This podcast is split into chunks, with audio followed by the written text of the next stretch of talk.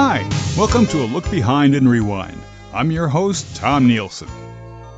So, folks, I'm sure you've heard about the people who are known as collectors or hoarders. And uh, those are just a few of the nicer terms for them. They can be dumpster divers or yard sale aficionados or maybe even a member of that famous species known as Pachyraticus americanus. Whatever you call them, you've probably known at least two or three of them in your lifetime. Or maybe you yourself even have some latent tendencies, if you're really honest about it. I know I have that inherited genetic quality. I got it from my old man, who is the king of the collectors. Part of this condition, I suspect, may have come from growing up in the years around World War II. That's when the whole country experienced rationing on a level we've never known before, or ever since. My old man and his buddies, as a result of this time of rationing, used to find all sorts of hidden treasures in the garbage cans and back alleys of Bayonne, New Jersey, and then squirrel them away, figuring that someday, someday, they might just come in handy for something, like a project he was working on or a, or a repair job or whatever. Now, back in those days, since families were much larger, and in those overcrowded apartments and tenement houses they lived in, there wasn't much space to call your own, so you're a little limited in what you could stash away. Ah, but once he and my mother moved out to Linden, New Jersey, he now had a whole basement and a giant unfinished attic to store away those priceless works of pack rat productivity. Only in our case, most of the stuff wound up in what we called the cellar. cellar. He collected random stuff and assorted raw materials like other people collect stamps, rare coins, vintage wine bottles, beanie babies, or souvenir silver spoons. And this habit persisted throughout his entire adult life, even into his senior years, when scouting out Local yard sales and garage sales became his main obsession, his reason for being. Wow. People who grew up in the 1940s might remember a radio show called Fibber McGee and Molly. Well, Fibber McGee became known for his famous closet, which, thanks to some really ingenious sound effects, sounded like a bottomless pit of personal trash. McGee, it isn't locked. Why, uh, better give me a hand, McGee. This stuff's all falling out.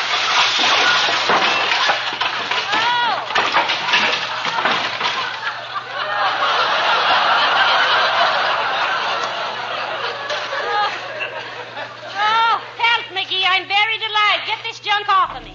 Well, my old man's collection never got to that point, thankfully, but it was certainly impressive to say the least.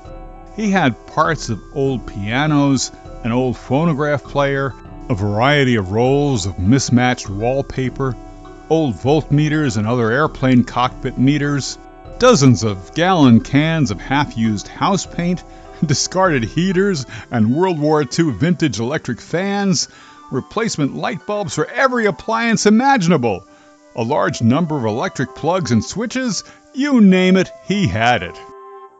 Many of the smaller things, like collections of random nuts and bolts, nails, screws, washers, gears, springs, etc., were stored rather neatly in little recycled baby food jars, coffee cans, and cigar boxes, occupying a few overflowing shelves in his workshop. Other things, like cast off pieces of wood and lumber from past home improvement projects, took up more space in other corners of the cellar. cellar. cellar. And then there were the tools. Hundreds and hundreds of them, large and small. And very often he had duplicates or even triplicates of them. So if one hammer or saw blade wasn't exactly what he wanted, there were plenty of other spares to choose from. And the amazing thing is, when he ran out of room for all these treasures, he started putting hooks in the ceiling. Big hooks, small hooks, hooks of all sizes and shapes. So now, navigating through that area around his workbench became an adventure in itself. With all the tools, spare parts, and sharp objects dangling from the ceiling, It was like fighting your way through the Amazon jungle, being careful not to get caught up in hanging vines or tripping over the dense overgrowth. Yes, it was definitely one of the seven wonders of the ancient world, that cellar of his. And my poor mother had to venture in there ever so often during the winter time so that she could hang up the laundry on some clotheslines that ran right through that fearsome hardware jungle. But you know what? Despite what seemed to be utter chaos in the way it appeared to an outsider visiting that treasure trove for the first time, my old man, strangely enough, knew exactly where everything was. He had a place for everything, and everything was in its place, no matter how out of reach or inaccessible it might appear to be. If you went to him and said, uh, Dad, I, I need a three pronged blivet for my science class, he'd think about it for a minute, shuffle around to some remote corner of The cellar. The cellar. The cellar. pull out a dusty cardboard box, root around in what seemed like a bottomless pit of random objects, and eventually pull out the exact item that you were looking for. Aha! The famous three pronged blivet! I knew I had one of these! I've been saving it up for a special occasion! Well, well. Well, as they say, the apple doesn't fall far from the tree. So when I got older and had a home of my own, I began stashing away parts and pieces and random materials in my own cellar. I even had a small version of my old man's workbench, a tiny fold-up Black & Decker Workmate where I could clamp things down and saw off a piece of wood and finish off home improvement projects like a real pro. It didn't quite have the finesse the old man did, though, with all his baby food jars and coffee cans and cigar boxes filled with random objects. But I did have my steel shelving units and sometimes even sharp objects hanging from hooks on the ceiling. But all that came to a tragic end one day, thanks to the intervention of none other than Mother Nature. I've been proudly following in the footsteps of my old man, saving random objects because they might come in handy someday. In addition to a variety of tools and materials, I also had boxes and boxes of personal records, old papers and files, books, you name it, all stored in a very vulnerable place right there on the basement floor. And the house we were living in at the time, unbeknownst to us, had already suffered serious flood damage from some major storms in previous years. Who knows whether it was a hurricane or a snowstorm from long ago, that didn't matter. The barriers had already been breached, and if we had really been paying attention, we might have noticed the watermarks on the walls of the basement. But we didn't. Are you crazy? So one day, after a particularly bad rainy period that seemed to last for a day or two, we just happened to go down into the basement to get something from one of the file boxes. To our great surprise, we discovered that there was about an inch or two of water on the floor, just enough to have saturated the bottoms of all the cardboard boxes that had been sitting directly on the concrete. Uh-oh. Looking inside the boxes, we found that this meant that all the paper inside was also waterlogged.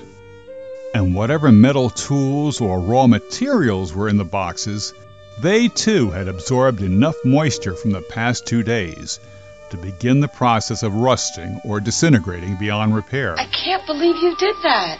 Why, oh, why hadn't we even thought of putting all those boxes up on shelves, or at the very least on the top of bricks or cinder blocks to prevent moisture from seeping in? Yeah, why didn't you? Well, that will remain a mystery for the ages. We were probably in too big of a hurry to move in and didn't stop to take some normal precautions. I told you so. And that, my friends, is the tale of our own unfortunate experience with collecting. If you don't have a decent place to keep all your collections, you might wind up collecting a lot more than you think.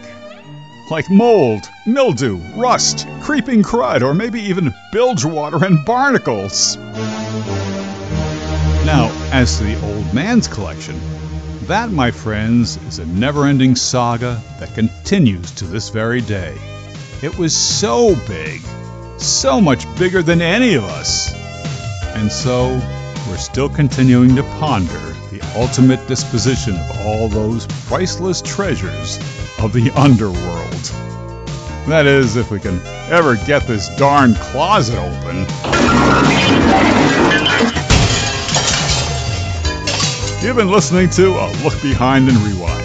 I'm Tom Nielson. See you next time. Hi, this is Tom Nielson. If you enjoyed this podcast, you're invited to hear more of our episodes at A Look Behind and Rewind. And feel free to share our link with friends, family, and others, as well as following us on Buzzsprout.com, Apple, Pandora, or wherever you get your podcasts.